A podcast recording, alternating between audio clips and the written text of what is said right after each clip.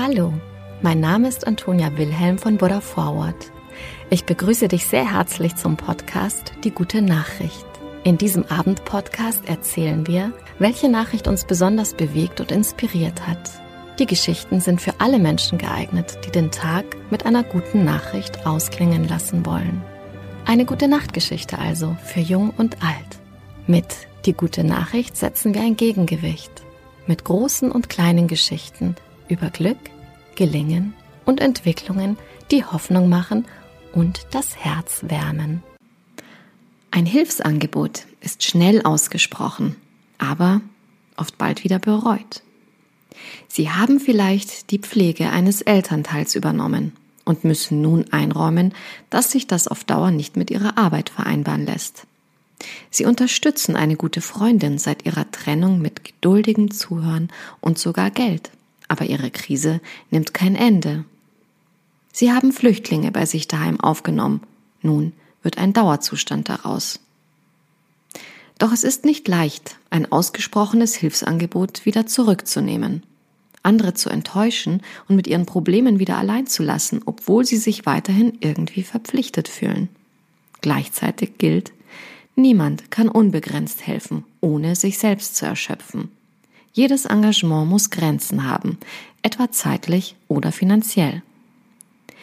Wie Sie in sieben Schritten wieder herauskommen, wenn Sie es nicht mehr schaffen, erklärt Coach und Autor Attila Albert bei Focus Online. Erstens. Erkennen Sie an, was Sie geleistet haben. Wenn Sie sich eingestehen müssen, dass Sie sich beim Helfen übernommen haben, ist das mit schmerzhaften Einsichten verbunden. Sie erkennen damit an, dass auch Ihre Kräfte und Möglichkeiten begrenzt sind. Es ist Ihnen eventuell sehr peinlich, gemachte Zusagen wieder zurückzunehmen, den anderen damit enttäuschen und wieder sich selbst zu überlassen. Diese Gefühle sind verständlich. Erkennen Sie aber auch an, was Sie geleistet haben. Sie haben einen Beitrag geleistet, viele andere dagegen nicht. Das verdient Respekt. Zweitens, lassen Sie sich von Profihelfern beraten. Wer mit Helfen wenig Erfahrung hat, geht häufig sehr idealistisch heran und übernimmt sich deswegen schnell. Zudem ist er oft enttäuscht und frustriert, weil der Bedürftige anstrengend oder nicht so dankbar wie erwartet ist. Ein Gespräch mit professionellen Helfern kann Ihnen helfen, angemessene Korrekturen vorzunehmen und zukünftig realistischer heranzugehen. Sprechen Sie dafür mit jemandem, der zum Beispiel in einer Sozialbehörde, Hilfsorganisation oder Initiative arbeitet. Das hilft Ihnen, langfristiger, geplanter, weniger emotional zu handeln. Drittens, begrenzen Sie, wofür Sie verantwortlich sind. Grenzen Sie klar ab, wofür Sie sich noch verantwortlich fühlen wollen. Berücksichtigen Sie dabei, worauf Sie überhaupt einen Einfluss haben. Häufig können Sie zwar einen Beitrag leisten, haben aber keine Kontrolle über das Ergebnis. Beispiel Sie wollen Flüchtlinge dabei unterstützen, Arbeit zu finden. Sie tun etwas für sie, wenn sie einen Aufruf auf ihrem Facebook-Profil veröffentlichen, einen beruflichen Kontakt herstellen, einen Lebenslauf weiterleiten. Sie sind aber nicht dafür verantwortlich, dass es mit der Arbeit klappt. Viertens. Sprechen Sie offen aus, wo Ihre Hilfe enden muss. Wer hilfsbedürftig ist, hat meist mehr als nur ein Problem, zum Beispiel gesundheitliche, emotionale und finanzielle Sorgen gleichzeitig. Sie können niemals alles gleichzeitig lösen.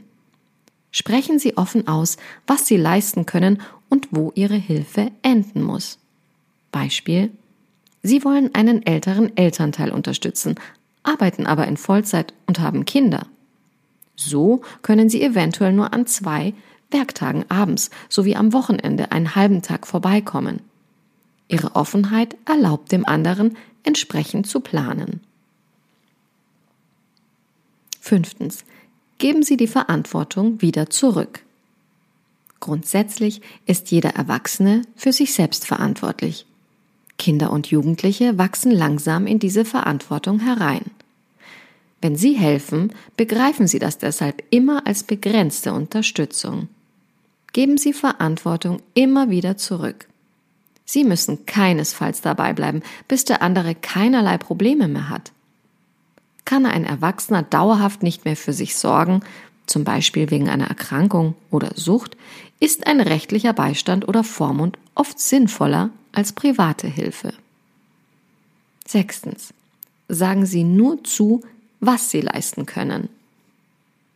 Wenn sich Ihre Wege trennen, ist die Versuchung groß, die unangenehme Spannung durch die nächste Zusage mindern zu wollen.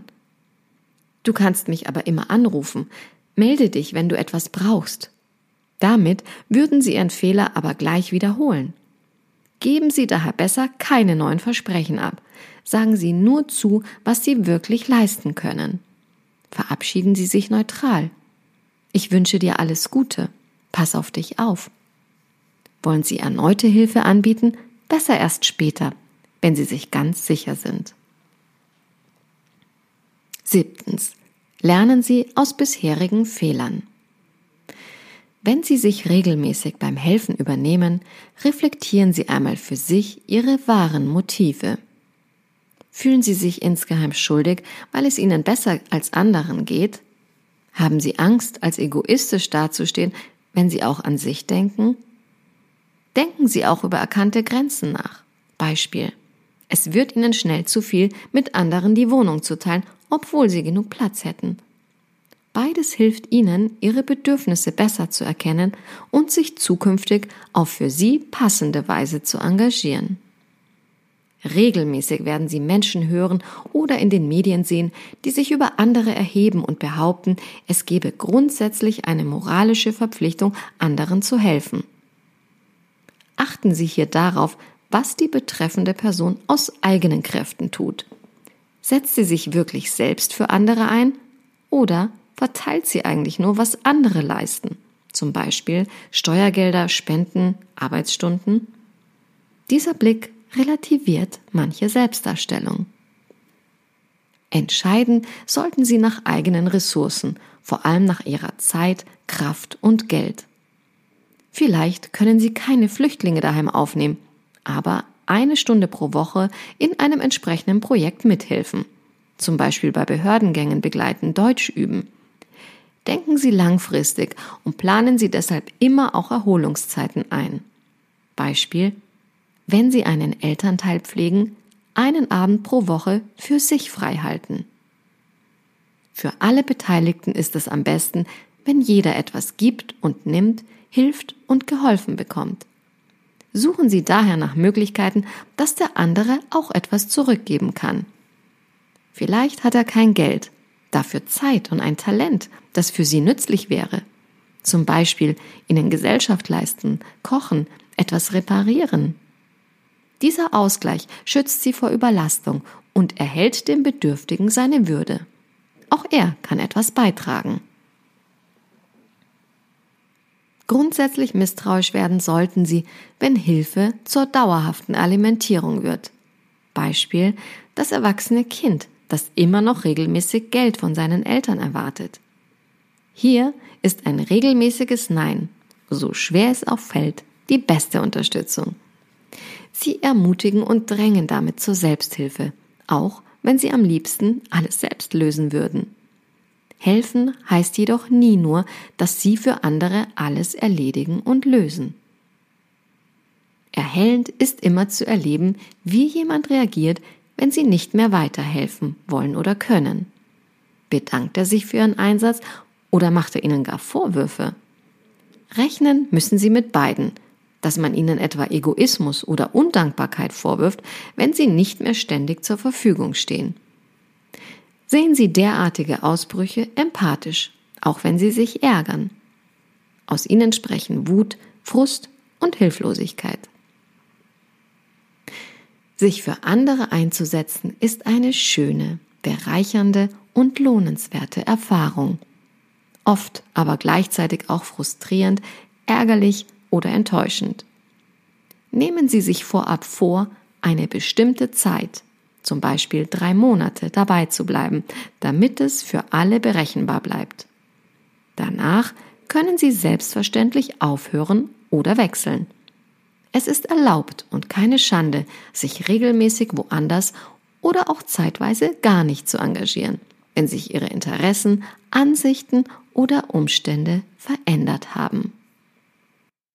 Gute Nacht, schlaf gut und träum was Schönes.